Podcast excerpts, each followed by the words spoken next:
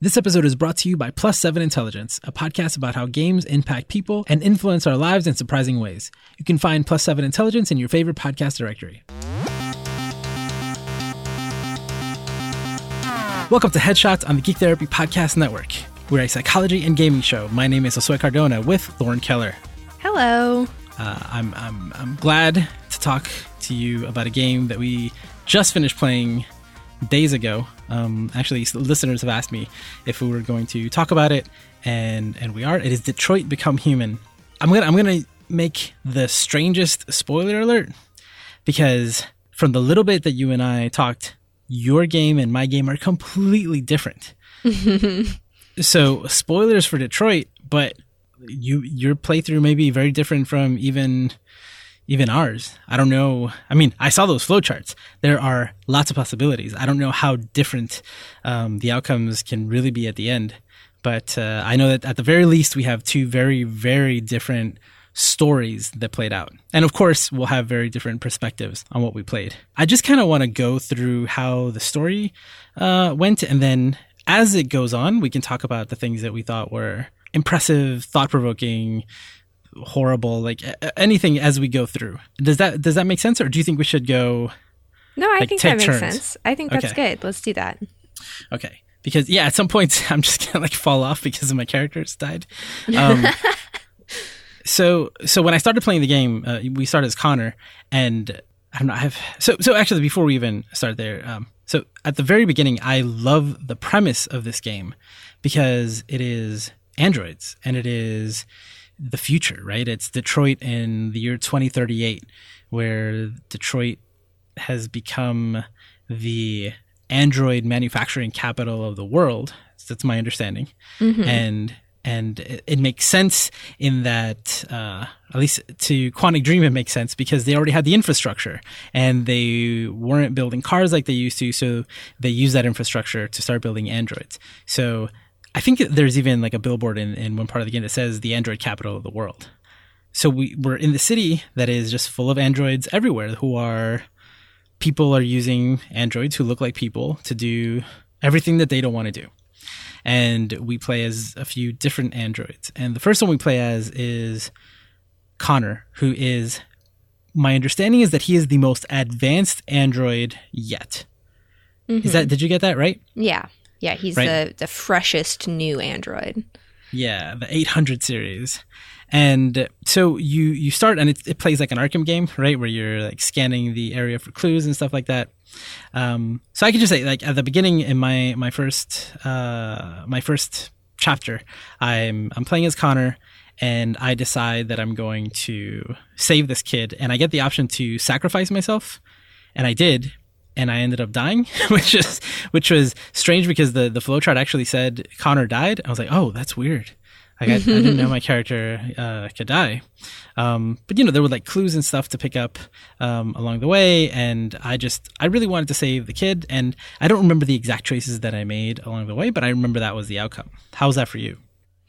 Yeah, yeah, that was um that opening chapter was also the free demo that they put up. So I had already played through it once. Um and it was pretty interesting because the first time I played through the demo, I also um, sacrificed Connor to save the little girl.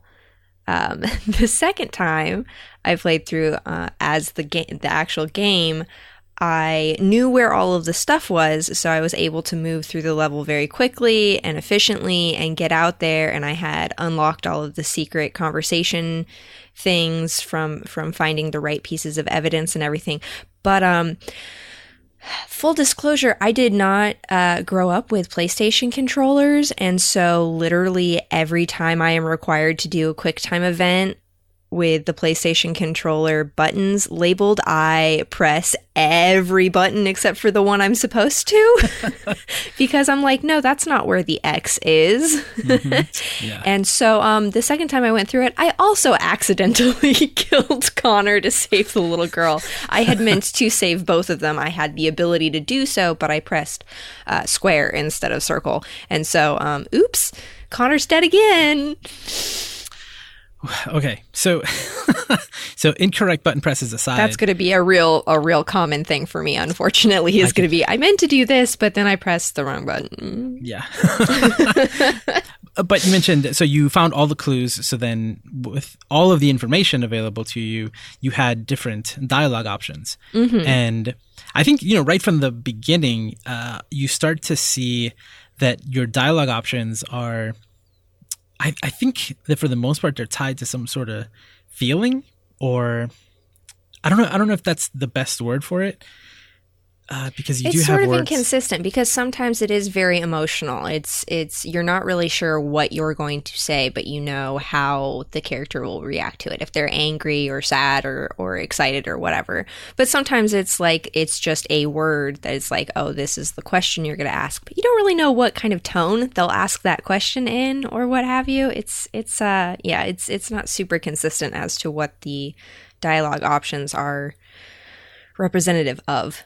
Yeah, and the words are at least you have a better idea of what you're going to say because other words it's like yeah, angry, sad, doubtful, remorseful, determined, right? And it's like, okay, so that doesn't really tell me what I'm going to say.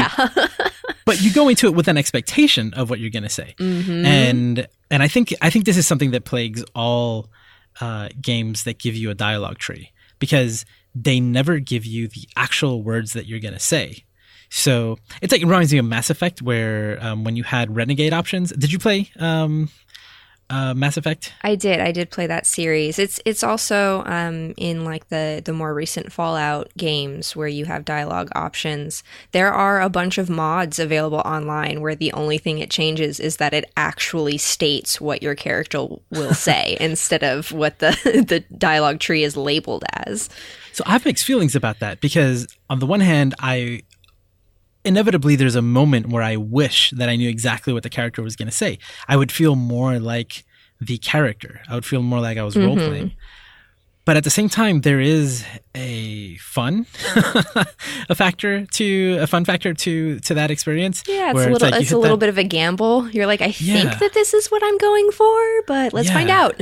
Triangle. Yeah, yeah, exactly. And but um, some of the reactions are, are as jarring as I remember in Mass Effect, where I would I would play. I always played Renegade, which was like the bad person. And when once you started unlocking Renegade options in dialogue trees, like I remember this one time where it was like, oh, your Renegade option is like pull the left trigger, and I pull the left trigger, and instead of choosing a dialogue option, like I punch somebody in the face. I remember that one. Yeah, yeah. I was like, whoa, that was cool. I didn't expect that. or you just insult them, right? And it's like, no, like this is this is your your other option. Um, and I think this game absolutely does that. I think I've never played a game with dialogue options that I felt accurately portrayed what I was thinking. Now, I've been thinking about this a lot in terms of when you're role playing as a character. The a game that really got me uh, thinking about this recently was Florence, where you're playing through a story and all of the options available to you are simply things that Florence would do or say, and none of them felt out of character for her. And and that was like I played that game a couple times and every time I was like, okay, I am Florence. I'm just living her life.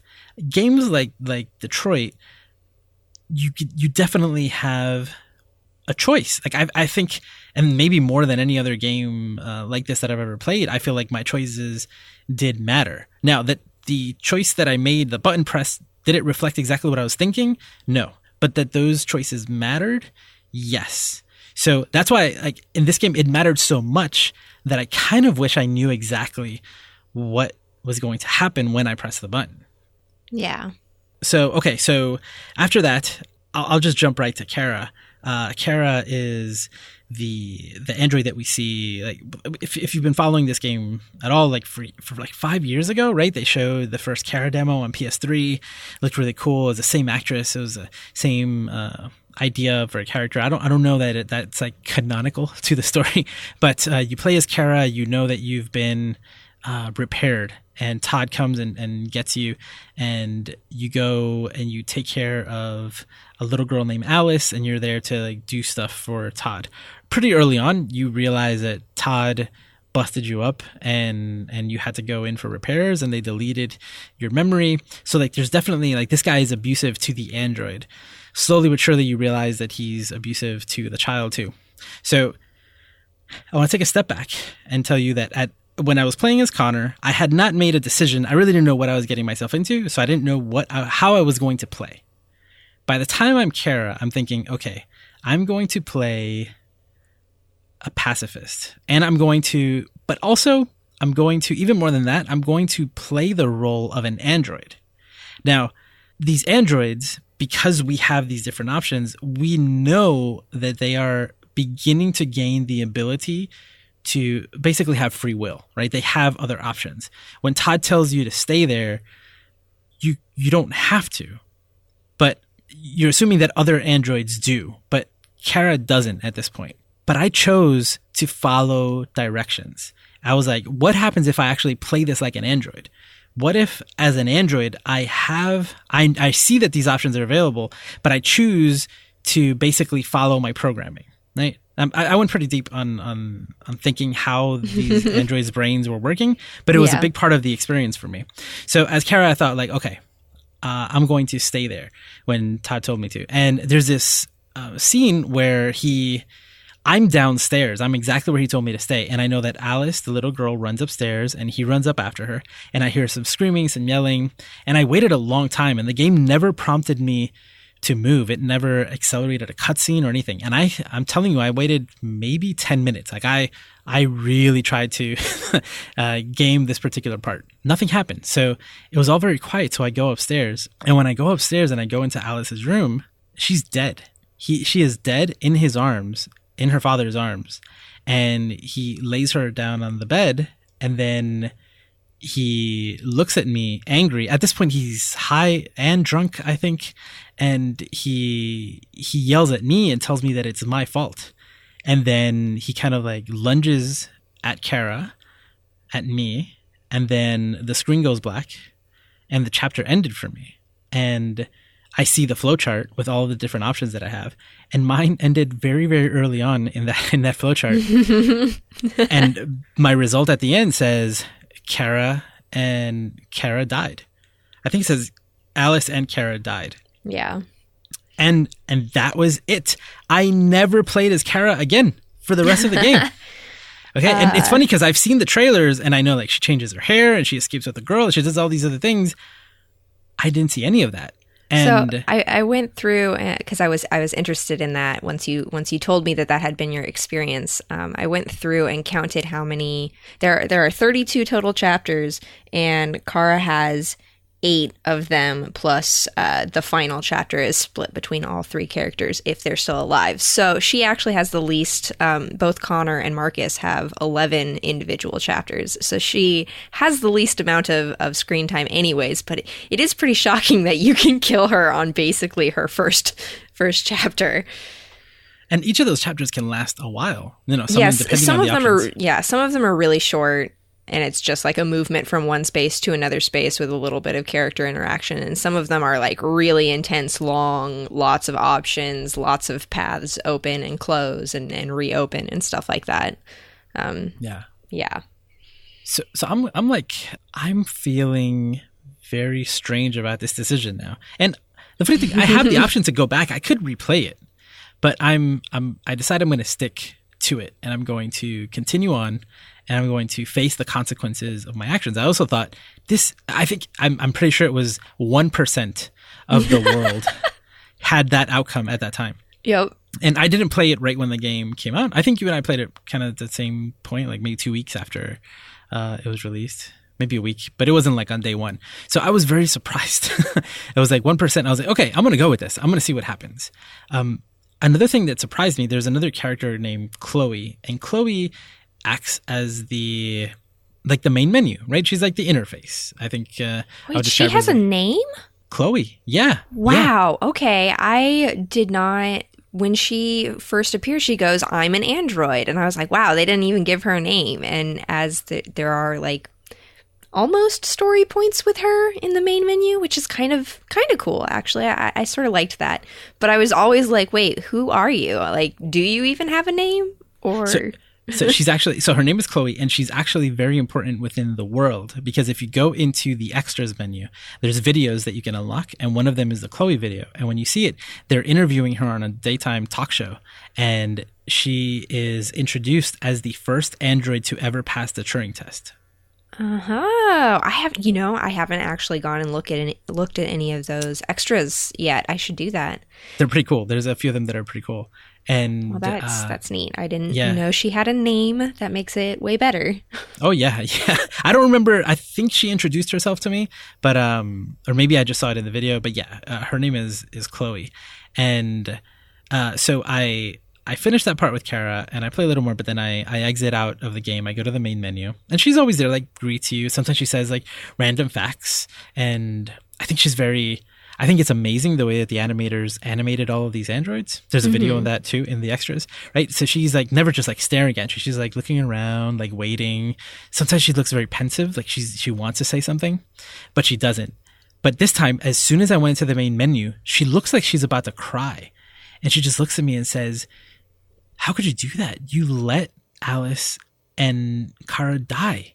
You could have done something about it. You could have stopped it, and you didn't and she like she was scolding me and she was angry and she was sad and i already felt not good about my decision and that made me feel really horrible because also it's like uh, chloe's face is like she's she's large on the screen you know? She's like in your face practically. Mm-hmm. And so expressive and so real. And it made me feel so much worse about it. That i thought about it again i was like oh should, should i go back?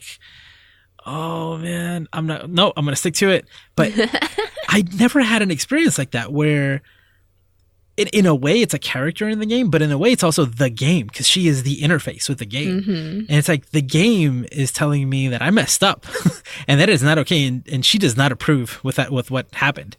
And technically what I did and what's, what stayed with me about this is because, is that I chose not to do something. Like I could have stopped it and I made the decision to not move and to just stay there. And I kept thinking about it as the character. Like all of a sudden, I have this option. There are these options um, in my life. These this I have different ways that I can live now. I don't have to listen to the things that people tell me, but I don't. I don't necessarily want to do that right now. I'd rather just follow directions. It's a lot easier. And there's so much about that that um, I I haven't been able to stop thinking about since it happened. Also, the regret of like not seeing another seven chapters of the story that I my list. yeah, how did your uh, um, experience go in that part? In that part, I'm really curious. I um uh, in the in the earlier scene with Kara where you're cleaning the house, I um as soon as I was able to went and snooped in all of the other rooms. So I had discovered um, a gun in a dresser drawer, and so um, when Todd went upstairs to beat on Alice, I was just like, "Oh, dude, it's on. it is on like Donkey Kong." And I immediately broke free of my programming and ran upstairs, grabbed the gun and went in and shot him. And then I was like, "Yeah, I feel good about this choice." So when you say you broke free from your programming, did you get that scene where you like break through the red barrier? Mhm. Yes. Okay. So it's funny because I because I complied and I stayed where I was when I when I finally stopped doing that and walked upstairs, I didn't have that. There was no red um like, there was no red barrier to get through, which I think is an awesome uh, visual, right? The kind of the, the idea of breaking through, uh, like you're not supposed to cross this line, but then you're going to cross it anyway because you can. Yeah, yeah, and definitely earlier, I don't know if this happened to you, but earlier in the scene when you're cleaning as Kara, if you stand in front of the TV, Todd yells at you and says, "Don't don't stand in front of the TV," and the area directly in front of the TV becomes a red zone that you cannot walk through. Huh. Uh, just like in you know when you're outside and it's like oh don't go down that side street because that's not where the, the quest is and they put up a, a fake wall there um, straight up put it in front of the tv and i thought that that was a really cool touch when in you know later in that same scene you literally got to bust your way through it and i was like i wish i had done this in front of the tv but okay well, it's funny. Uh, I I did get yelled at for for being in front of the television. And I don't remember. I- I'm guessing it, it did happen, but I don't remember trying to cross again and seeing it red. I did find the gun also. Now I'm curious. I'm wondering if I had the option of even though Alice died, if I would have gone upstairs and gone for the gun instead of gone for the gone to the room, if I would have had the option to defend myself from Todd at that point. Yeah, like it wouldn't surprise me because I mean the again, if you haven't played the game, the the flow charts, um, I I love the visual of it. I'm I feel kind of weird about it showing it to you right after a chapter because I think it it kind of incentivizes you to go back and do it differently, which I don't know. Like I, again, I chose not to. I'm sure a lot of people have and, and went back until and replayed until they got the the outcome that they wanted. But I didn't. I don't want to do that. But I I like that to see all of the branching paths. And there were times when I thought I had done everything and found everything, and then I saw that there were so many different possibilities. So I think it's very possible that he could have killed Alice, and but I could have still killed him or escaped somehow, and and continued as her. Oh, I, I totally, I totally think that that's that's one of the possible endings for that scene because, um, like the main the main thrust of of Kara's story with Alice becomes like this is an android who committed murder against a human. Like that's a big fucking deal, and so they're on the run trying to hide from you know the consequences of being an android who's capable of murdering a human. Uh, so even without Alice, you can still have that that you know story continue um, even though it makes kara's motivations more questionable but since i had alice with me i don't know how they addressed that That's incredible. That's incredible. yeah Our sponsor for this episode is the Plus Seven Intelligence podcast hosted by Chess Hall. It's a podcast about how games impact people and how the games we play influence our lives in surprising ways. Chess promises it is sure to challenge what you think you know about video games. He interviewed me a while back in season one, and he'll be interviewing some names you may recognize from this show in season two, which launches June 11th. The second season starts off talking to medical doctors, psychologists, and game designers in a series on games and mental health, in which he'll cover everything from gaming addiction to how games can be used to treat mental health. Later on in the season, he'll be talking about how games are revolutionizing education and how they impact society at large. You can listen to and subscribe to all episodes of Plus 7 Intelligence on Apple Podcasts, Spotify, Stitcher, and your favorite podcast directory. Again, it's Plus 7 Intelligence. Make sure to spell it all out when you're searching for it P L U S space the number 7 space intelligence. And make sure to tell Chess that you heard about the show here on the Geek Therapy Network. i also really like the um the flow charts it's really cool It- it- honestly the first time i started looking at them i got really excited because i was like this is basically Twine. A a twine prototype. Somebody Yep. built this game in twine first, and then they were like, "What if we put the greatest AAA graphics known to man over top of our twine game?" Yep.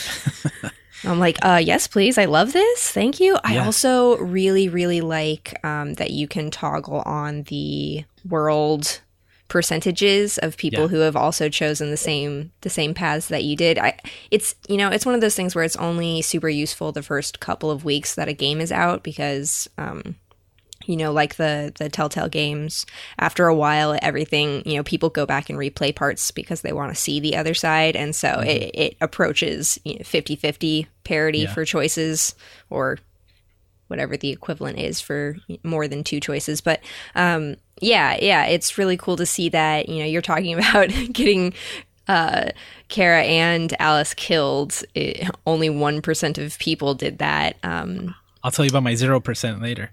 yeah, But- that is mind-boggling. I, I think the lowest one I had was three percent, and I was pretty pretty PO'd about that happening. Sounds like, So a, I like did an not want incorrect it. button. Yes, yes, it was absolutely. Well, you mentioned Telltale, and you know you put this side by side with the Telltale game, where at the end of a Telltale game, it's like, oh, you had like at the five points in this chapter where you had a choice. This is how you chose compared to other people, and this entire game, Detroit is like. 10 options here and then another 8 over here and then this whole branching path that like goes in a completely different direction and you were nowhere near it it's like how it's so so different i think i don't know i think Telltale games need to step up their game. You know? Especially because of the outcomes, right? Like again, uh, already my game is so so different from yours. The fact like nobody ever talked about an android who killed a human in my game, not once. that just didn't come up. yeah, that, we had very different stories for that. exactly. uh, I did not play pacifist from the beginning. No, uh, I was uh, f- full disclosure. I was playing this with my my friend, um, and we were trading off the controller, and so he didn't always choose the options I would have chosen, and so it's it's a little inconsistent. Where sometimes we were a lot nicer than we were in other scenes, but um, overall, we took a pretty firm stance against slavery, and uh, you know, basically. uh, the Gestapo trying to put away all of the androids and do a genocide. Not not a big fan of that one. So yeah, we went violent. Okay, okay. So I think I think that we can probably go in broader strokes now as we as we continue um, forward talking about uh, our different experiences. I'm curious if there were any key moments like around the middle part of the game or as as you progressed that really stood out to you are you talking about stood out to me in a positive way or either. Both. Both. Um okay. Well um there were a couple of scenes that i really had had fun playing through. Um the uh when marcus and his team were breaking into the radio tower to um, hijack all of the screens and, and broadcast the pro Android revolution speech Mm-hmm. Um, that scene was really fun. I it was like it started out with heist music that like really stereotyped like we're gonna have to come up with a plan, and then like the camera the camera rotates to into the next scene, and like that that was cool and fun, and I had a good time with that. Um, I did I did but I went back and replayed that one because I uh, I messed up well, okay. The the first time you go, um, you get up into the radio tower, and there are guards there, and you are not supposed to be there, and you have a very short period of time to decide whether or not you're going to outright kill them. Um, or try and trick them. And so I pick the like oh let's let's trick them and so we don't we don't have to kill these like actually innocent people who are just hanging out at an office. Um, I'm like, yeah, let's let's trick them. But if you don't move fast enough, your team just kills them, and uh, th- that direct action leads to one of your teammates, Simon, getting shot. So that was my result, but I don't feel that they killed them. I think they knocked them out.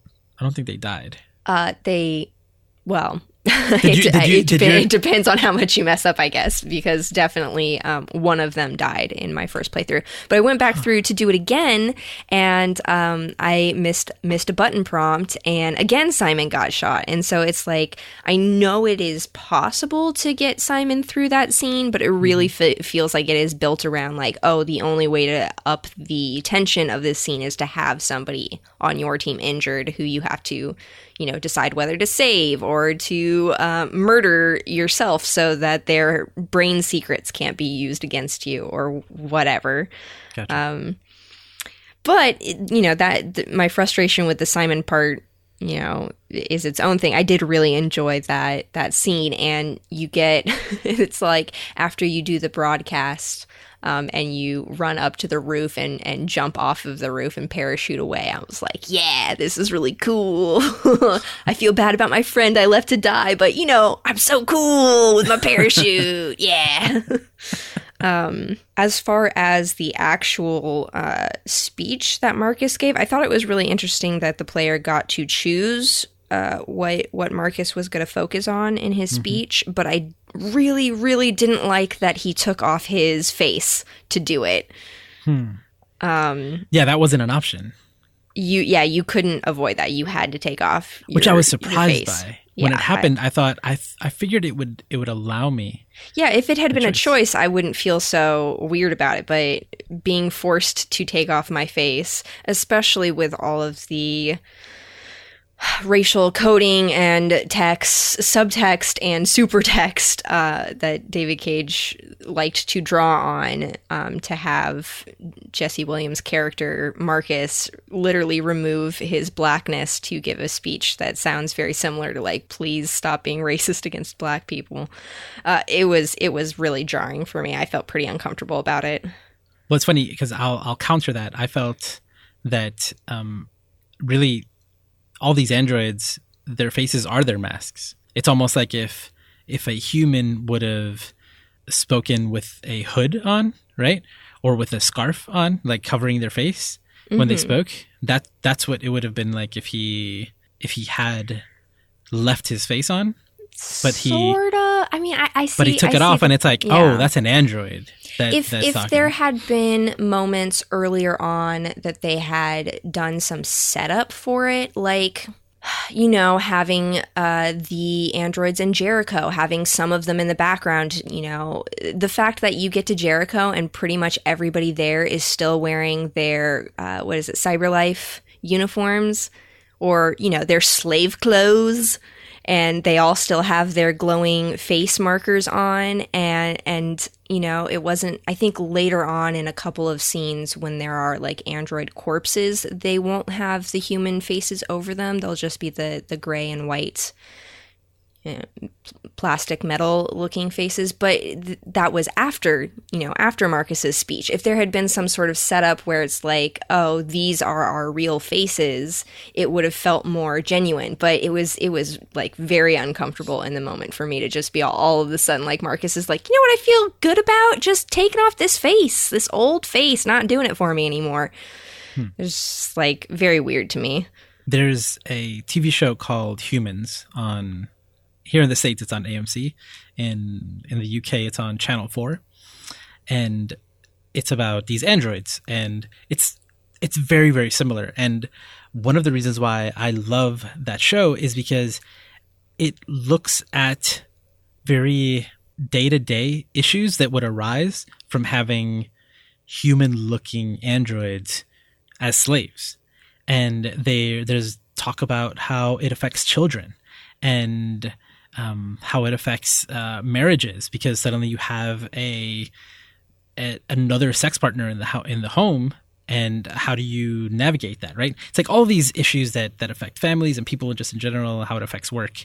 So it goes into very very uh, to a lot of detail and i really like that. And this game is the first time that i felt like i I could live in a world where there were decisions and things like that that needed to be made. Uh, one of the things that happens in in humans is that all of the androids have green colored eyes, like very bright green eyes, so that you easily know who's an android. There are some androids like once they eventually they start waking up. There's some of them who are you know it's like this is inevitable, right? the androids are gonna at some point um, gain consciousness, and so in the series you're at a point, and then that, where they're waking up, and some of them choose to cover their eyes so that people know that they're not androids. But other people, other androids want to make sure that their eyes are visible because they want to be identified that way. And depending on the circumstance too and on the situation, they do deal with that. It's a very simple way uh, to to deal with it, right? It's just contact lenses on your actors, but it's something I don't know, like I think different um, androids would, just like different people, would make different decisions in those moments. That is a really great segue into uh, something else I wanted to talk about. In that, uh, in Detroit, there are a lot of things that are, there are a lot of group groups that are treated as as monolithic, like um, you have a a point system for Jericho um, and for Josh and North. Your Marcus's two two sidekicks, and Josh and North each get their own opinions about you. Where Josh wants you to be a pacifist all the time, and North wants you to murder everybody all of the time. But the rest of Jericho is just Jericho.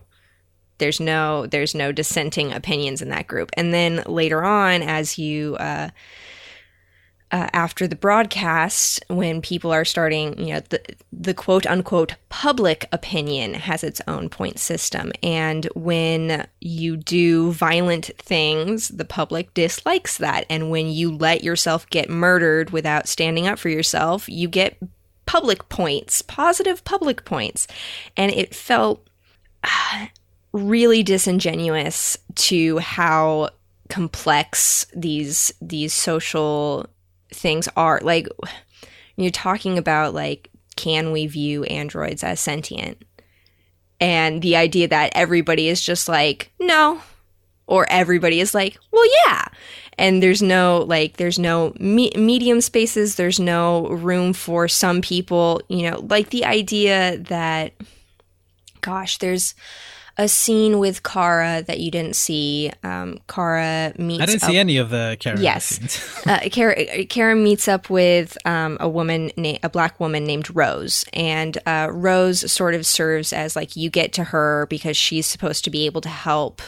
Uh, Kara and Alice across the border into Canada, which is, I guess, s- at some point established as uh, accepting of androids' rights. I'm not, they're very unclear about that. But, anyways, Rose is supposed to be like, oh, you know, I actually see you as people and I'm going to help you, you know, be free.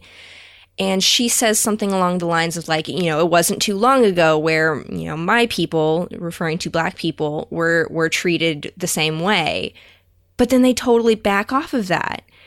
And it, it's really upsetting to me the idea that regular ass human beings wouldn't see androids gaining sentient sentience as something worth addressing and standing up for.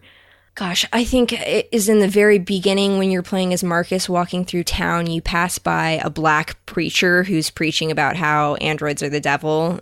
And it's just hearing hearing these these messages that that is like they start to approach a discussion about about racism in America and particularly its history inside of Detroit and labor movements and and then backs off of it so hard because it's like David Cage can't stand actual criticism so he can't commit to actual politics. So he just hints at these things to remind you of them. Like, oh, like, you know, the androids are like black people. Racism is bad, okay?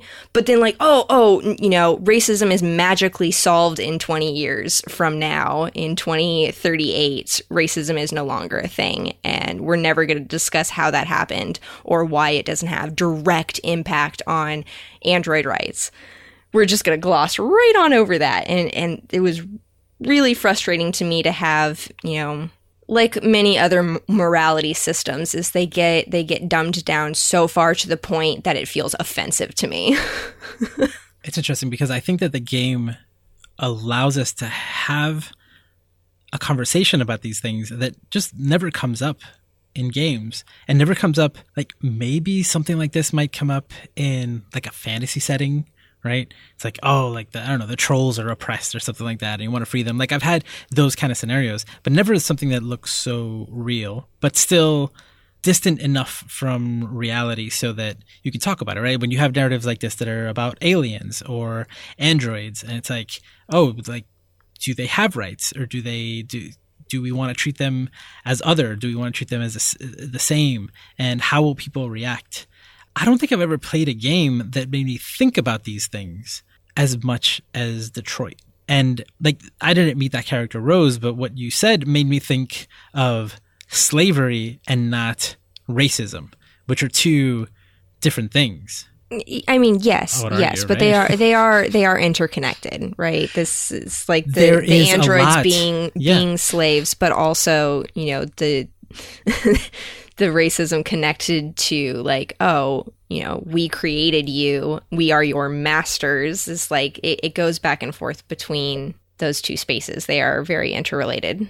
So it's a game where i had the option to fight for like when i was chanting i could talk about slavery or I could talk about equal mm-hmm. rights. I could talk about like different aspects of it, which you're right. Like all these things are, are connected, but you, different people can focus on different aspects of it. And then different people will see these situations as different, right? So we're talking about androids in particular. We're talking about something that was owned by people, right? And it's like, wait a minute, but like, so who owns it now? And do I still own it? Is it really sentient? Right? Something that, that goes mm-hmm. on all the way till the very end. And I'm curious how, how your game ended, but I got the impression that the world didn't believe that the androids were sentient. They believed that they were malfunctioning. And it wasn't until certain people started to believe in the possibility that these machines were actually sentient did did something change did did something happen but those conversations were happening as much as they could happen in this game. Like they happen in conversations with Hank.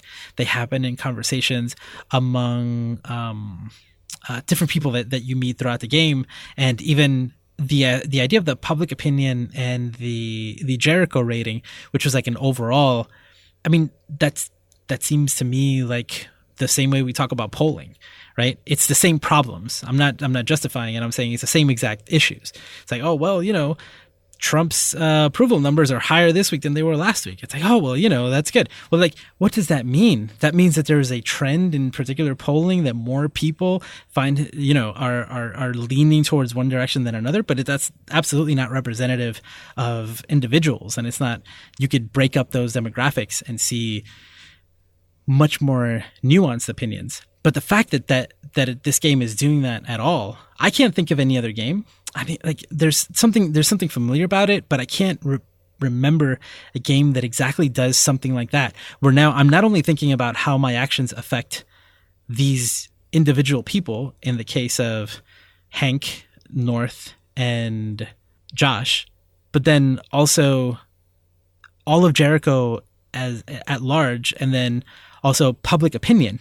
Like I don't remember ever playing a game where public opinion was an issue, where I felt that the decisions that I was making could possibly affect an overall um, that group of people. It's definitely been it's a system that's been used before. I remember seeing. I didn't play Persona Five, but I know that there was a uh, a mechanic based around public opinion of your your team and if it was mm. higher that afforded you more options and if it was lower uh, it was more difficult to do certain things or um, you know bad endings or what what have you mm-hmm. but um, mm-hmm. it, it's just it's one of those things where I feel a lot of times with David Cage games, um, Quantic Dream games, and I have played and and even though they are all problematic in their own ways, I have enjoyed playing all of them.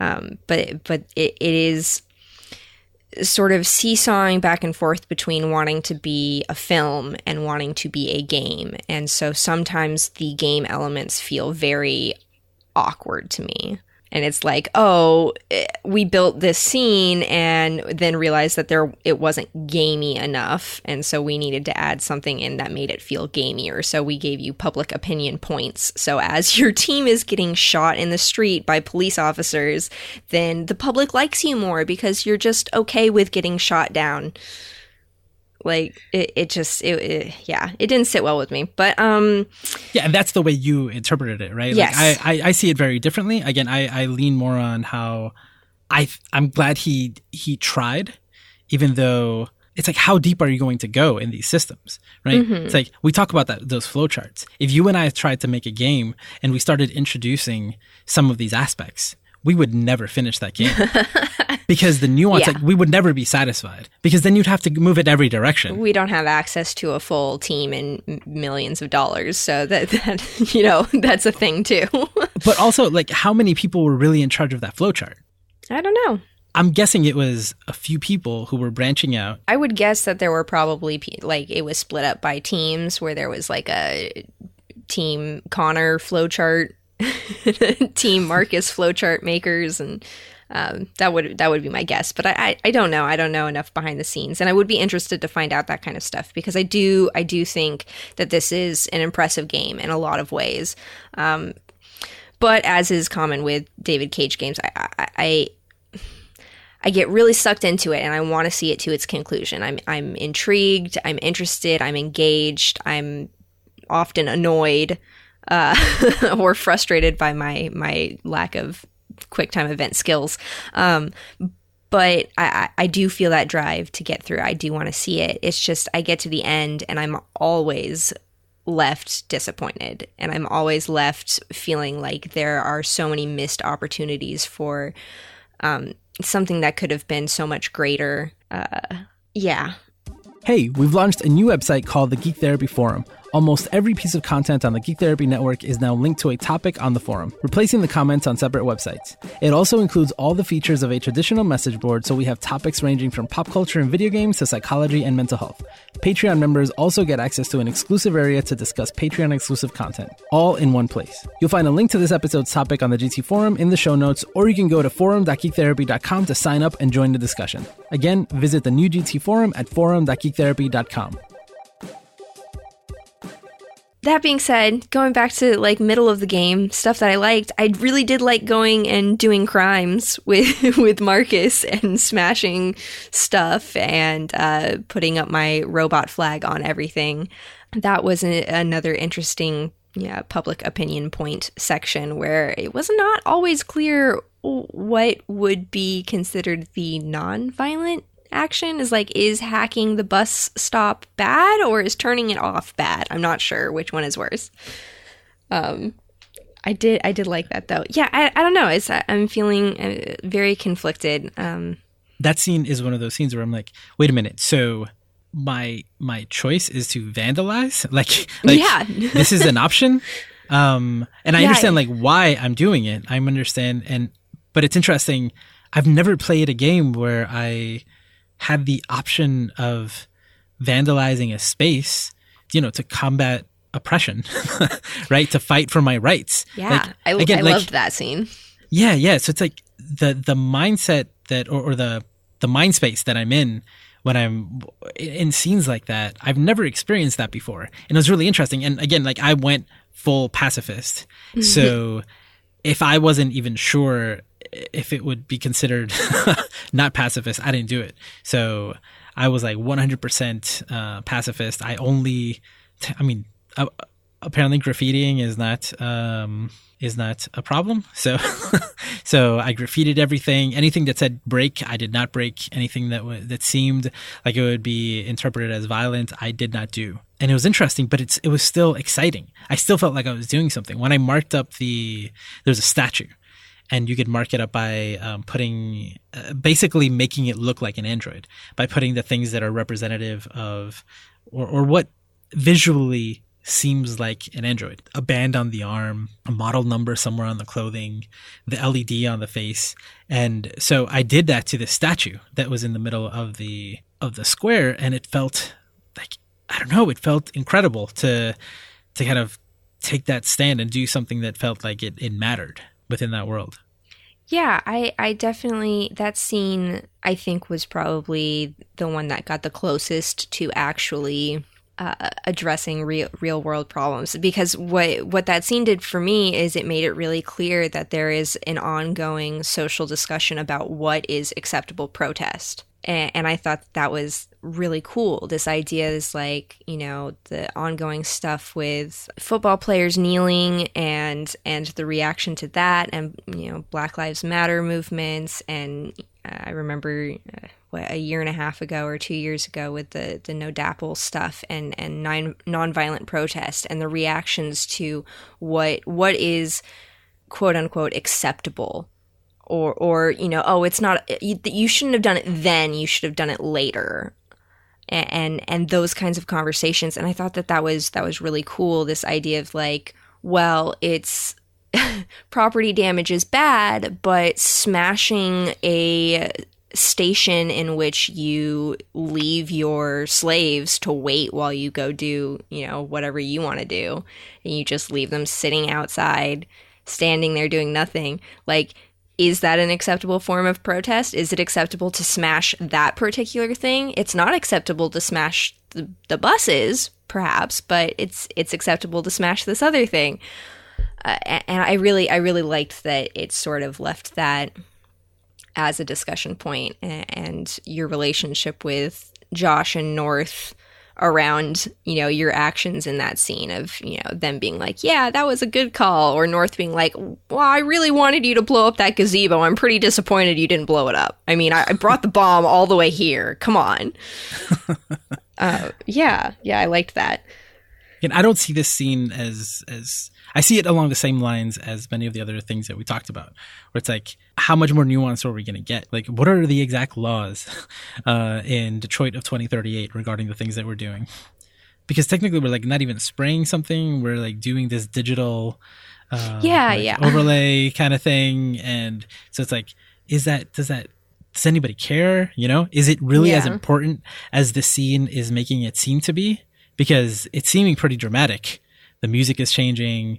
There's a lot of people. There's there are different camera angles, and but at the same time, is it really like any would anybody actually care? Plus, that was a really small space. You know, like like if you if you really want to get into it on uh, comparing it to like a real life uh, demonstration, I think I think you get caught up in all sorts of um, I don't know, like you start looking at oh yeah, this is just a game, but then again, like I I always choose to or, or I'm choosing to look at this particular game in the sense that I'm doing things that like in the future there will be games that will address this differently and better. But this is this is like a AAA game that's doing it in the context of a game and it's doing it in a way that like we're talking again we're talking about androids and we're not talking about a particular group of people and it could be different groups of people you know that i talked about and the effect that it has on different groups of people i don't know it just it just made me think and feel so many different things.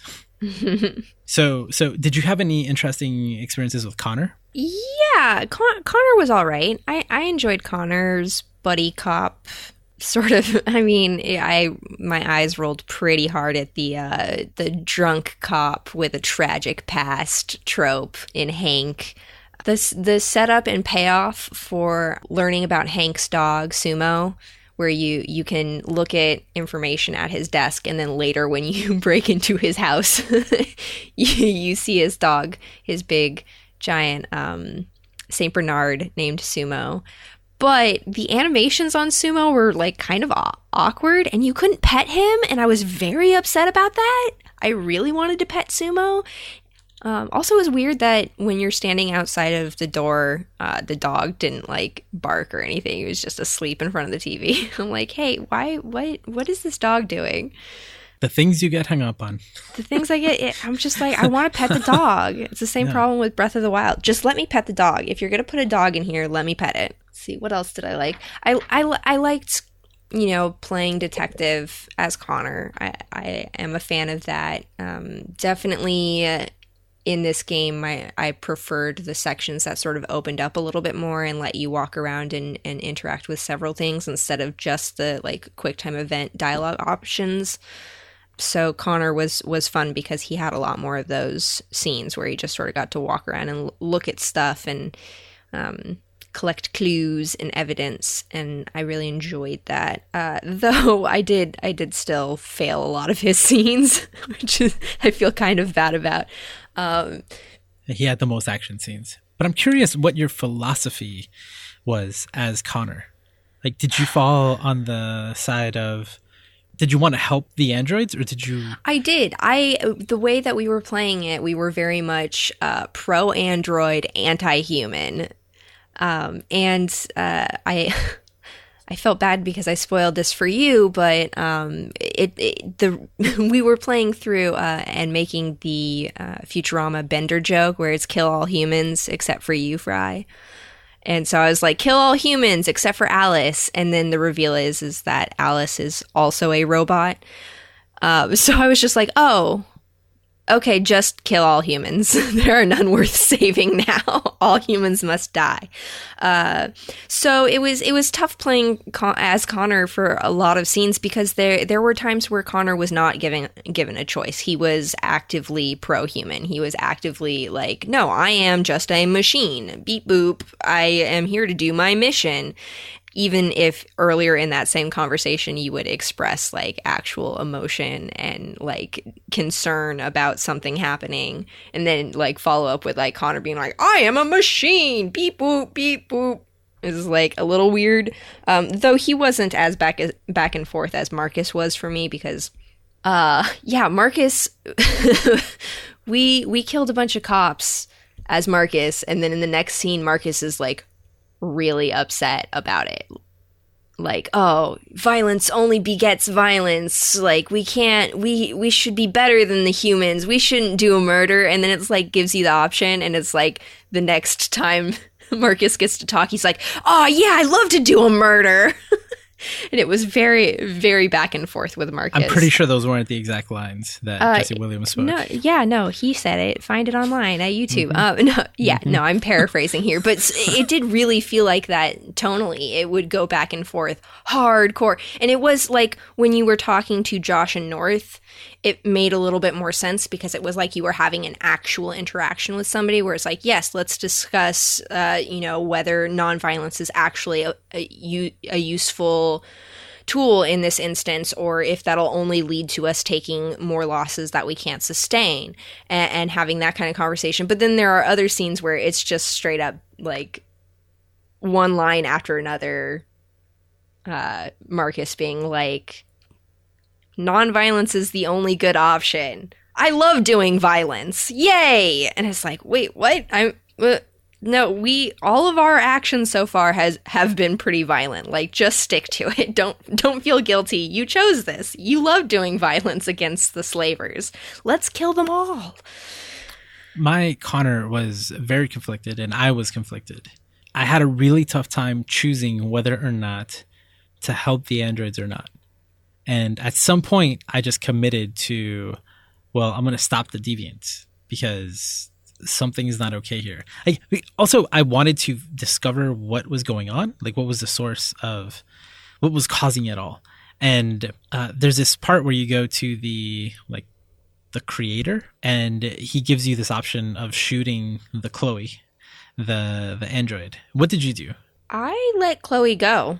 Okay. Chloe was like, and I, and I don't know. Part of this might have been because um, you only see her when you're loading into the game, and we played it in I want to say three nights, so I only saw her three times.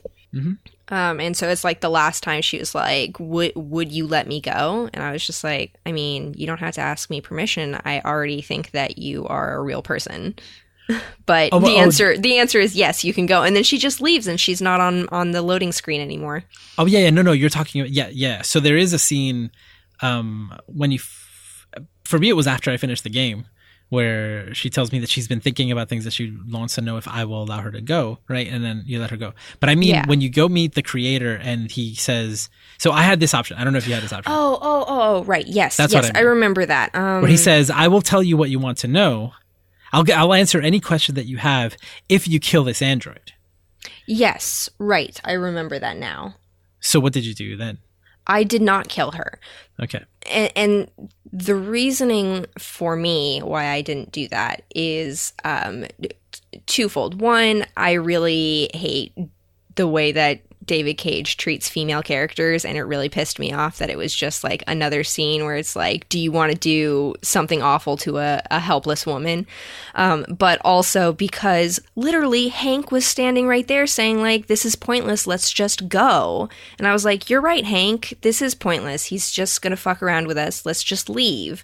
And so I, I'm like, no, I'm not gonna also i really didn't like that it was it was just a dual choice there because honestly if connor was 100% machine must complete the mission at all cost why wouldn't he just grab that gun from the dude and point it at him? Being all like no i'm not gonna i'm not gonna kill this useless android who can't do any- anything. I'm gonna threaten you to tell me the information i want.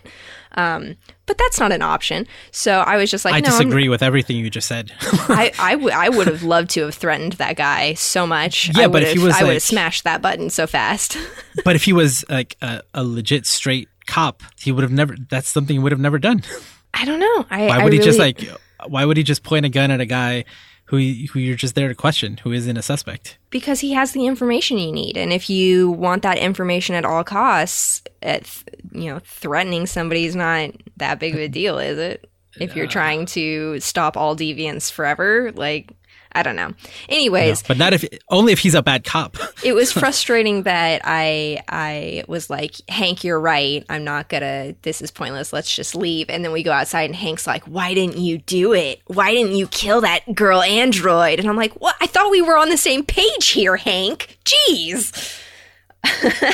Which that was pretty funny. Um, but that was that was a touching character moment between Connor and Hank, which their their relationship was, um, I don't know, maybe the most interesting uh, of of all of the uh, the characters. I think maybe Hank and Connor had the most interesting relationship that actually like changed over time. I mean, as Marcus, you can as Marcus, uh, the, our playthrough, um, we ended up romancing North because we kept doing all of the murder, and she, I guess, she's really hot for that. Um, but uh, yeah, yeah, it, I, I think Hank and Connor at the end with Connor, where you are. Um, well, let me let me before you get to that. Yeah, let me tell you about my okay. zero percent. yes, yes. Tell me about that. So so at the scene where you can choose to kill Chloe or let her go, I chose to shoot Chloe. So I kill the android, and the guy says, "Okay, I promised you an answer to any one question, and then you have multiple options." So oh my god! Wow. yeah, yep. So, then what did you pick? I chose um, RA9 is what I chose. I wanted to ask about RA9. And he was like, that's a very interesting question, but it's the wrong question to ask. Sure enough, that question got me nowhere in the investigation. Also, Hank was really bothered uh, by that because he's like, he's starting to think like maybe maybe the androids are like maybe there's something to this, you know? I don't think you're like on the right path. uh, he's uh, Hank is pretty conflicted. So in the next scene, Hank abandons me. Uh, he doesn't. He doesn't because we get taken off the case, and I'm like, no, I'm going to go and I'm going to break into that office thing, and I'm going to find the information that we need. And Hank is like, nope, I can't help you anymore. So he leaves me alone, and then I have the Oh, option. Hank helped me out. Yep. So I have the option then to go and do this thing. And I was like, you know what? If I go, right? Because at this point, I've played pretty much stating that I've been conflicted going back and forth. But at this point, I'm like, you know what? I need to find out what's happening to these androids. And I don't think, I don't think that the dev- deviant thing is okay. Like I need, I need more information. Uh, I want to basically help stop this, right? But I'm pretty conflicted. So at this point, I'm like, you know what? I'm not going to find that information. I'm going to let this uh, lapse. And so you get two minutes to to infiltrate this room and do all this stuff. So I just let the two minutes lapse. Two minutes. the two minutes end, and I end up in this uh, like this mind palace thing with Angela. Amanda. Amanda, Amanda, Yeah. and Amanda says, um, you know, you you failed. You failed to get the information from the creator guy. Uh, you asked the wrong question, and you didn't get the information that I told you to get. You're done. You're you're off the case, and I'm and I'm decommissioning you. And so, and then the next thing you see is Connor is on his knees in this place. It's like snowing at this point. And he's just on his knees with like his eyes closed and like just off, like someone turned him off. And I'm almost certain that it said 0% of people had um, that option. So, and then after that, Wow. uh, he was, so the, it said at the end, it said the 800 series has been decommissioned. So after that, I never saw Connor again either. So there wasn't a single moment where my three characters or even two of them crossed paths. There was just nothing. And the way I played Connor was so like I did really go back and forth with how I wanted to like I don't know, I, I felt I felt like each situation I was looking at it on its own. And as as the pattern kept growing, I was like, you know what, like I feel weird about this and this other thing. So when finally I committed, my consequence was that he was he was off the board. Yeah. wow. Yep. Uh, so um, when I didn't kill the Chloe to get to get the opportunity to ask a question, um, I, I was just like no, and we went to leave, and the the creator guy said as we walked out, it's like, oh, I always leave a back door, and so when um. I went to see Amanda after that. She was like, "You failed, and we're leaving you here." And she disappears, and you're trapped in that uh, that zen waiting room um, when it's all snowy and stormy inside, but you hear uh, the creator's voice again. He says, I always leave a back door. And so you get to walk around in there and find an exit point. And so Connor, Connor escaped for mine. It's like I got, you know, I quote unquote failed Amanda, but I still um, escaped enough to then become my own deviant, I guess. Though he he didn't do the um, breaking through the wall deviant thing until uh, later, I think. The guy also told me about the back door, but I never had that option. Angela just uh, Amanda just shut me down. Yeah, I didn't have a, a choice there. Wow. Yeah. Dang. Yeah. Yeah, yeah. He um it was really funny in my in my game. Um it was one of those points where you just have the like emotional words to to react uh, to choose which dialogue option. And so I was trying to like make Connor be pro android and not pro human, but whatever I picked was not the right answer. And he like yells at like, "No, I I love humans." uh, androids are just machines. The deviants are are are just broken somehow. Um, and then like literally the next scene with Connor, Connor's like, "Well, I guess I better join the the Jericho team because now I'm one of them them are deviants." I guess it was pretty funny. It's funny playing the three of them. I felt like, okay, I'm these these androids are given options. Like even even right at the beginning when um, when you play as Connor, you have an option of moving through the the space and finding the clues, and then you have a choice on how you want to deal with Daniel. And as Kara, Todd is like, you know, like clean the house up, do whatever you whatever you want to do. Uh, just make sure it's you know the house is clean, and you have optional objectives, and you can do things in different order. Mm-hmm. So as the androids, like they've been given a certain degree of free will to just make choices within certain parameters. And but with Connor, I feel like his were his parameters were way wider. Um, possibly because he was more advanced. Now I may just be reading into this, but he never felt like he was restricted like um like Marcus at the beginning and uh like Kara at the beginning. So I wasn't surprised that I never got to a point where I didn't like break free of my, you know, br- break through that barrier. Mm-hmm. Uh, but but he still felt. I think I felt that the reason why he was so conflicted is because he had so many more options than anyone else um, did at, at kind of that point. Because when Marcus, once Marcus breaks through the barrier, then yeah, then anything goes. Like he's not really an android anymore. Now we're just, now we're just a person. But mm-hmm. as Kara and and even again as as Connor, I kept thinking like this is this is fascinating. The the options that he has, and he is. I, I felt like he felt conflicted because he knew what his programming was, but he could still see all of these different options available to him, and he wasn't sure what to do. Which again, I've, I haven't stopped thinking about this game. yeah, yeah. All right, so let's get to the end. Let's. Okay. Um, I'm curious. Um, do you want to go first? Or do you want me to go first? How did you, your you game go, end? You go first. Okay. So I go full pacifist. I never meet Kara and Connor. Simon died. Um, and I've gone full pacifist. So Josh is is pretty happy with me.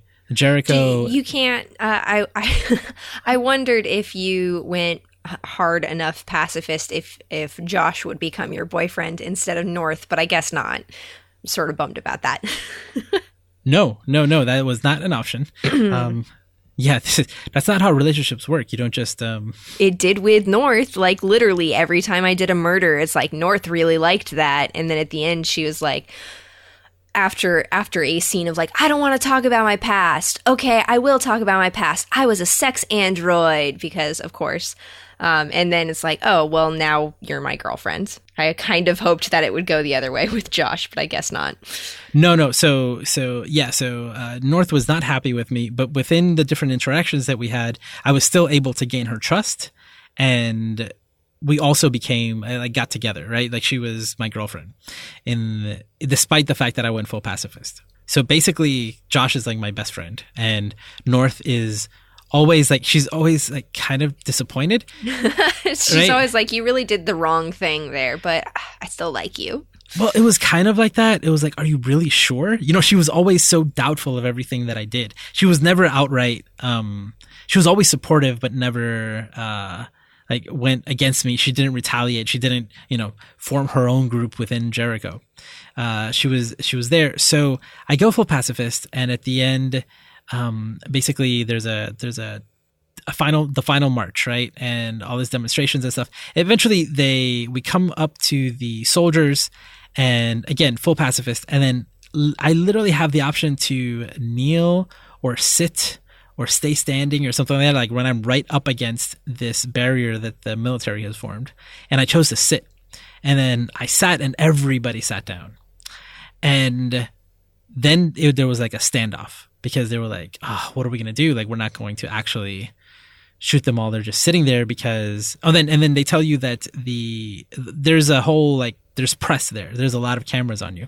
So the military won't shoot on you because you're sitting down. And but you find out that all of the other groups didn't have any press people there and the military killed all of them. So jeez. you have this one-on-one meeting with the FBI uh, agent and he tells you like listen you're the only one he's like the one that explains what happened to all the other people and that you know the cameras can only save you for for so long. Within two hours we're gonna come in and we're gonna we're gonna kill all of you.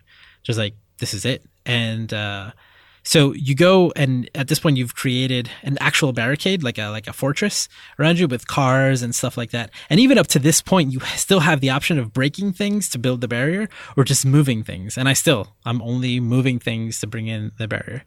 Mm-hmm. And uh, eventually the cops uh, or the the military comes in and they start attacking you. And at this point, there was a lot, there were a lot of quick time events. And yes, I started like dodging bullets and pushing people out of the way and saving people. And I saved cops and I saved androids and I did a whole bunch of stuff. And finally, like they, they, they corner me and it's me and, uh, North and I'm pretty sure Josh is there and a few other people and they're walking in on us and it's like, this is it. Like they're going to kill us. Oh, there was also, before this, there was the, there was a press conference with the president. Did you have to do that? Mm-hmm. Okay. I mean, I, I didn't. It, they showed it on on like a TV, but I didn't have any interactions with it. Really, I had like uh, full control of. Um, I asked the questions to the president. Oh right, yeah, yeah, yeah yes, yeah, yeah. yes, that part. The, that was really funny because at first I was like, "Is this the press secretary?" Or and then it was, I was like, "Oh, it's a it's a lady president. That's cool." I really wish that she hadn't just said that all androids are just machines and couldn't possibly be sentient. That's kind of a bad look, Madam President. Um, was it though? You know, it's like, well, you know, that no, that's pretty messed up. No, no, I mean there was that line of uh, like, oh, you know, the people, you know, we need to keep the people safe. That's not what the people want. You know, typical like uh, politician speak. But that that part with the press briefing was really interesting because if you kept moving left and right, you kept finding all these random one-off questions that you could ask.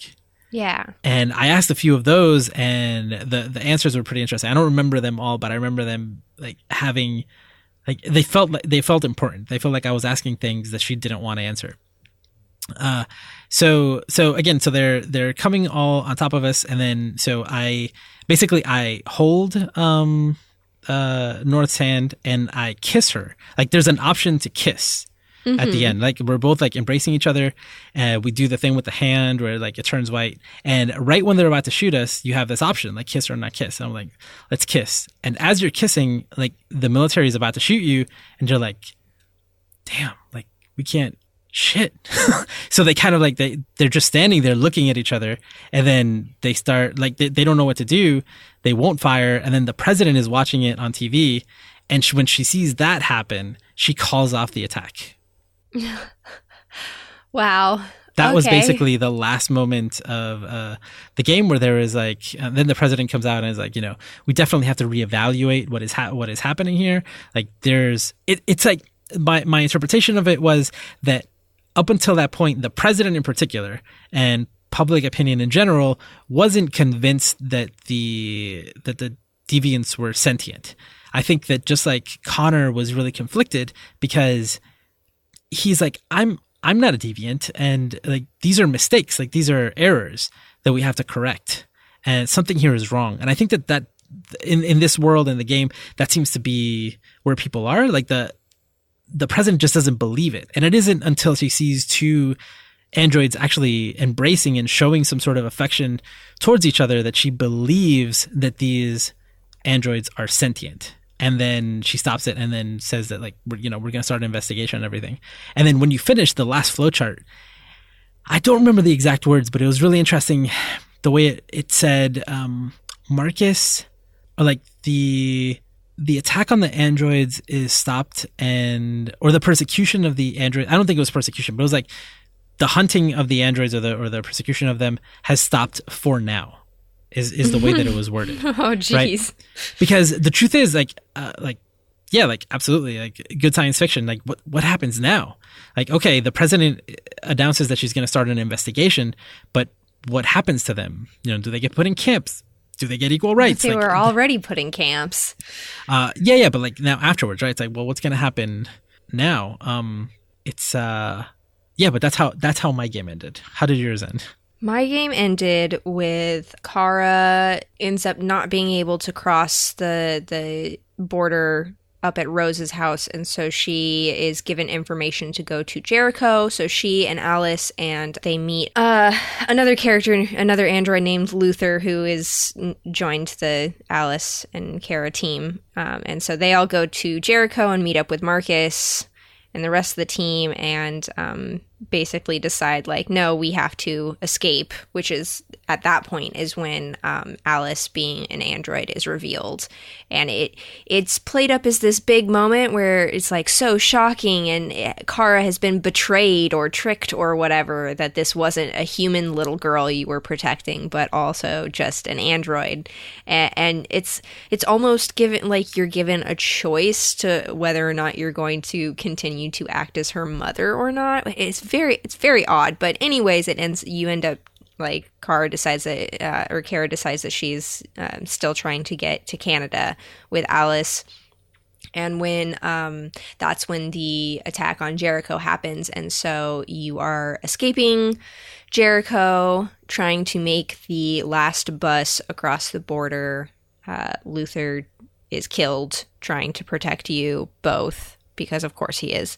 Um, and then uh, she she has a part where you are going through the streets trying to avoid being spotted by the hundreds of cops that are just walking around murdering androids in the street, and it's like a like a sneaking mission almost where you like have to wait until the flashlights are pointed away from you so you can move behind the next car um, and there's a time element and you interact with some characters where you're given the option to attempt to save them or leave them to die uh, in order to try and get to the bus station faster um, but anyways it's like uh, we finally got to the bus station we tricked one guard into uh, letting us in um, because they are scanning people to see if they are androids or not. But once you're in the bus station, you get inside, and there is um, an announcement overhead that says that they're sold out of tickets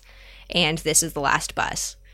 And there are cops walking around scanning people. And so it becomes this thing where it's like you have to find a way to um, get tickets. And the first time we played through it, um, this was sort of an ongoing issue with the game where uh, the prompts would not always show up the way that you wanted them to. Like there were definitely things um, that the the interact button just wouldn't show up for me. It's like standing too close or not facing the the right angle or what whatever.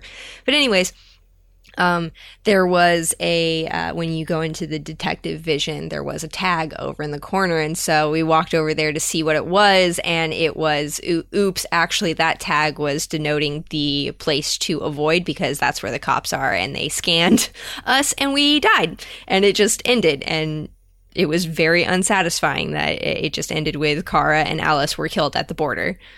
And so I, I went back and tried to replay that. Wait, wait, uh, but is that the end of the game for you? No, no, that's oh, just okay, the okay. end for end for Kara, uh, okay. or Kara, and and then um, I, I went back and tried to re- replay that part just to avoid that mistake. And you can steal tickets from um, a family that is also trying to escape across the border, and they make it this big deal where it's like, what a moral issue to like, is it like steal these tickets from these innocent people? I'm like, they're humans. They're not at risk of getting murdered on site. I don't understand why this is a real moral question here. Um, but anyways, I ended up getting to the the Canadian border, and I uh, sacrificed myself to save Alice, which was also incredibly unsatisfactory for me. But that's where her story ended. Um, Connor just up and decides to join the Jericho team, even though he was responsible for uh, the police showing up at Jericho. And um, what does he do? He uh, he goes Oh, oh, he he goes he goes to the the final confrontation with Marcus as well, and and in in my case because I had played very violently, um, we just full frontal attacked uh, the military and did did a bunch of murdering against the people protecting the concentration camp because uh, I very much believe in freeing the people from the concentration camp. Um, which I uh, both both Josh and North died in that um, because I messed up QuickTime events. Oops, sorry team. Um, but you get you get to the end and uh, you get to a point where it's like there's a machine gun and um, it's like you have to tell your teammates who who to attack and who to do cover fire um, and once you get past the machine gun uh, the military retreats.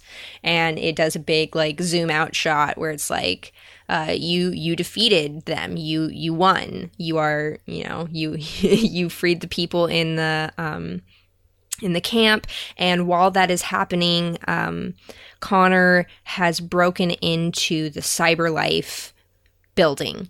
Um, and he goes down into like the factory room and uh, goes to free all like wake quote unquote wake up all of the androids to join the android revolution and when you're in there a new connor shows up and he is holding a gun to hank's head and you are given the option to either um, let him kill hank while you finish waking up the androids or um, to save hank uh, which I, I will tell you, I went back and redid it, and it does not matter. Um, Hank Hank dies, or Hank is like, yeah, humans are stupid, and you should go help the androids. Like, anyways, um, so you you turn the tide of this war basically, where it's like androids are a legitimate threat now, and um, the president is like, uh, sorry about that thing I said yesterday where uh,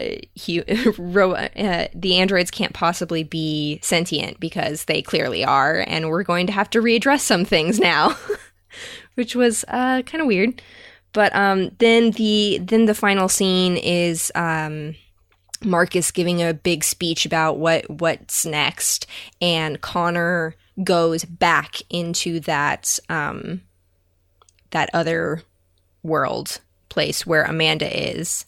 And at that point, um, Amanda's like, "Oh, you didn't realize it? You're just a tool for us," and um, basically is implying that you are going to assassinate Marcus as he's giving this speech. And then that is when um, Connor broke free for me, where huh. he finally became a deviant. I guess I, it, it, was it was sort of weird, but yeah, um, yeah, that's that's what happened. I I don't know how satisfying that was, but I did definitely like that it's like the androids succeeded and they weren't all, you know, put into concentration camps and then murdered. Like Yeah, we were never put into camps and Jericho was never attacked in my playthrough.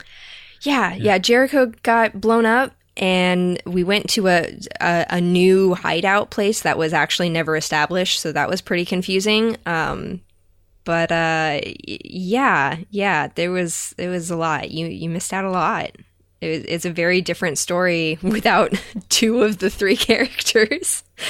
well, again, like I don't feel like I missed out necessarily. I think I definitely no, no, experienced it's just different. one version of the story. If if anything, there might be something to be said about that in that a, a, lot of my complaints about this game is if it felt like it wasn't willing to really commit to actually getting deep in any of these conversations or or ideas that it brought up it would just sort of like point at them and then like okay let's move along let's move along if if there hadn't been as many characters if it had been you know a 3 or 4 hour experience instead of like a 15 hour experience, perhaps it would have been a lot better and a lot more focused and and impactful in taking an actual ideological stance would have been nice. But uh, yeah, yeah, I definitely like that we've been able to have this conversation where where your experience was so distinct from mine. Something that I've been thinking about recently. Um, it's a concept within uh, learning science and, and, like educational technology and things like that. It's something called a learning pathway and it's something I've been thinking a lot about. It's like um, in terms of treatment and education and, and all these things. It's like, or like recent talks about suicide, right? Where it's like, okay, um, you gave a person a number, but is that person ready to to call a number? You know, and even if they do and they get some information, do they have the money or the resources? Are they like emotionally or physically able to actually go and do something else? Right. So there are like all these different points for mm-hmm. that that get you from one place to another, and in many ways they're branching paths. Um, visually like uh, when you when you talk about like learning pathways in particular in the literature it actually looks like the flowcharts in um, in Detroit but uh, what, what I'm thinking about is uh, some of the the comments that you and I have made regarding uh, how this game deals with certain issues and how it's addressed them and how deep it went into them or, or didn't. I feel like depending on how much you know and what your experience is and how much you think about these things, like you would be on a different point on those on those paths, right? And and I see I see this as I see a game like this, which is primarily for entertainment, right? I I haven't heard anybody at Quantic Dream, and I doubt I ever will hear them say like, "Oh yeah, like we, we were really trying to to to make people wake up and think about you know about these things," right? Like I'm absolutely certain that that's not the point, which no, is why no. I find it funny to hear you like say the comments you have and have um, like and I've I've read articles where people like go into way more detail um, into what you're saying about like how it didn't go far enough or how it's just like trivializing these very important issues. I don't know that it's it's trivializing so much as it is it is relying on the players to be familiar enough that it creates like a reference point and emotional impact without actually committing to the context of what that stuff means,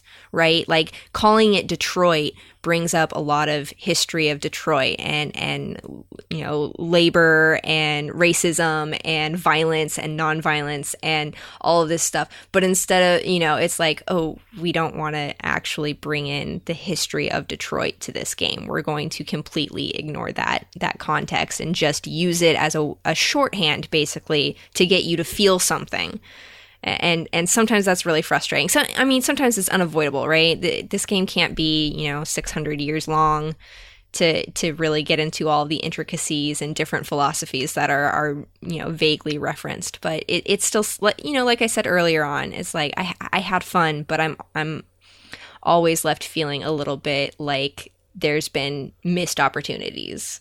And I think you're you're helping me make my point, at least the point that I'm trying to make, which is that for you it was like it was it was not enough like like i feel like you're maybe further down like maybe you know that history right like that reference point that you're talking about it's very different for different people some people mm-hmm. like when you see that bus at the beginning and the androids are in the back of the bus like how many people yeah. don't know anything beyond that right like how many people don't know any famous people who were in the back of the bus or did something about that yeah. or know the time period, right? Or it's like, oh yeah, that's like a, that's an OutKast song, right? Like, well, I, I kind of remember that. You know, like your point of reference is, is different for different people. Mm-hmm. So I think that something like this would be like if I were looking at it in um, in terms of tools or reference material or conversation starters even i wouldn't put this like with a book on you know on black history i would put it like pretty early on you know on like something that would be an introduction to a lot of these topics that probably a lot of people wouldn't know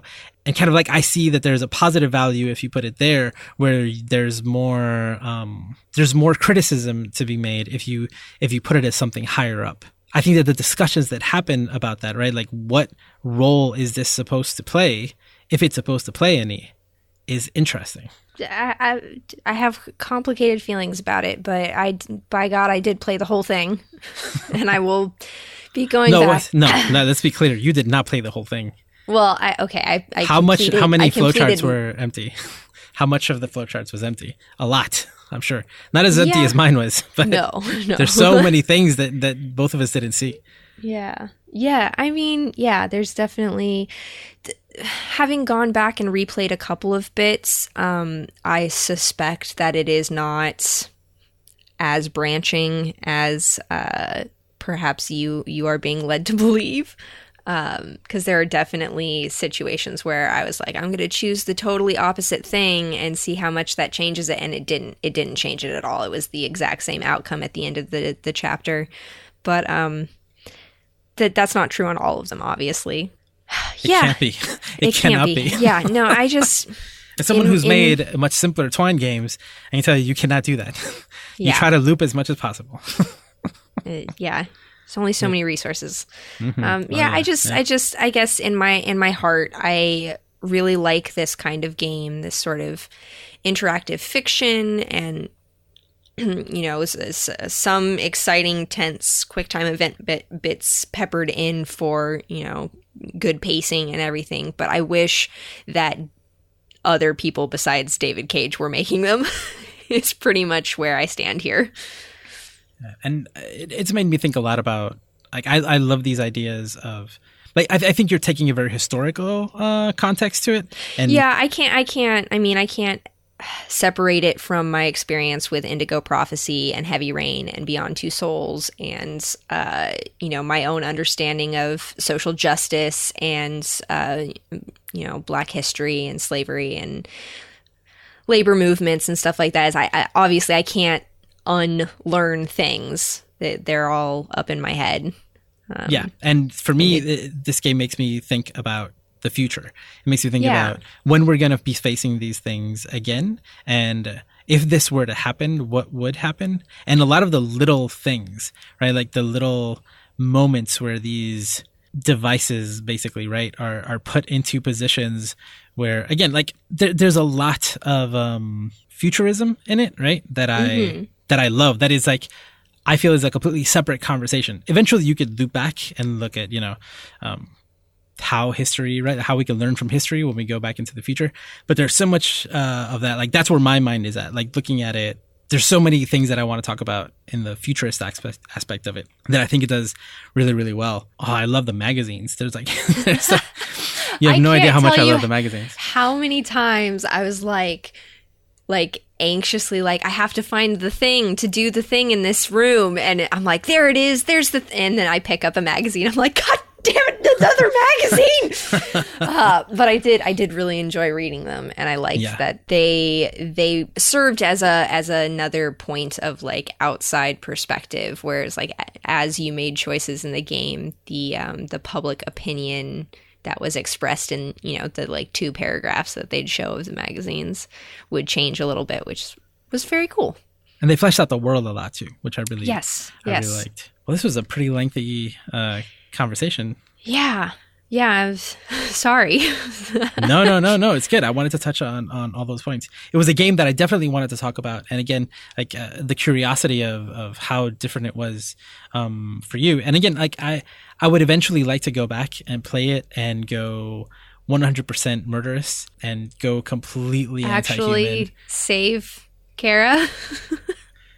Maybe save Kara. Yeah, she yeah. Has, no, no. She I'll has um when she is at Rose's house uh, Rose like leaves the room and Rose's son is like has already expressed that he's like anti-robot and he's like my mom is putting us at risk to save you and you're just a stupid machine. And then the police show up and you have to hide alice and uh, hide the evidence. And that was like one of the best scenes for me. I was like legit like anxious about trying to yeah. find everything. And um, act cool in front of the cop and everything. Like I want I want you to play that scene because I thought that that was um, up there with the uh, the tower heist and the the freedom march and everything. Where I was just like I kept thinking about that scene and how it made me feel. yeah, there's a lot that I that I I I, I want to re-experience and do differently. And there there are parts in the game towards the end where there's like a yellow um, shape on the flowchart, which means mm-hmm. that your characters are like crossing paths, or like a decision that one character made affects another character. And I I only had one of those, and it was from something like right before Connor died. He did something that affected something for Marcus later, but that was it. but I could see in the flowchart that like there are tons of those moments later on, and I mm-hmm. never got them. Yeah, yep. yeah, yeah, yeah, yeah, yeah. Eventually, I'll play it again. We'll have to do a part two to this extremely long podcast when you do. Uh, maybe I don't know. I'll buy it when it's like super cheap when it's on PS Plus. Maybe I'll get it again. Yeah. I don't know. Who replays games anymore? I don't know. Nobody's got time for that. Nobody got time for that. Okay. Well, I would love to hear um, what your experience was. If it was different from from Lauren's or, or mine, it must be like the odds are pretty high that it was a little different um, from ours. And what do you think about the things that we're we're talking about and what the, the game is trying or not trying to say? I'm I'm curious uh, what you think. Thank you for listening. If you want more episodes of Headshots, you can visit headshotspodcast.com. We're on Twitter at HeadshotsCast. I am at Josue Cardona. Lauren is at Chicken Dinosaur. Uh, please discuss this episode and all uh, other episodes of Headshots at the GT forum at forum.geektherapy.com. Yay! The forum! Hooray! Woo! The forum. Thank you for listening, and we'll be back in two weeks. Bye. You've just listened to Headshots on the Geek Therapy Podcast Network. Discuss this and all the episodes on the network by visiting the Geek Therapy Forum at forum.geektherapy.com. And for extra content, including our monthly book club and other perks, consider becoming a member of Geek Therapy on Patreon for as little as $1 a month at patreon.com slash geektherapy.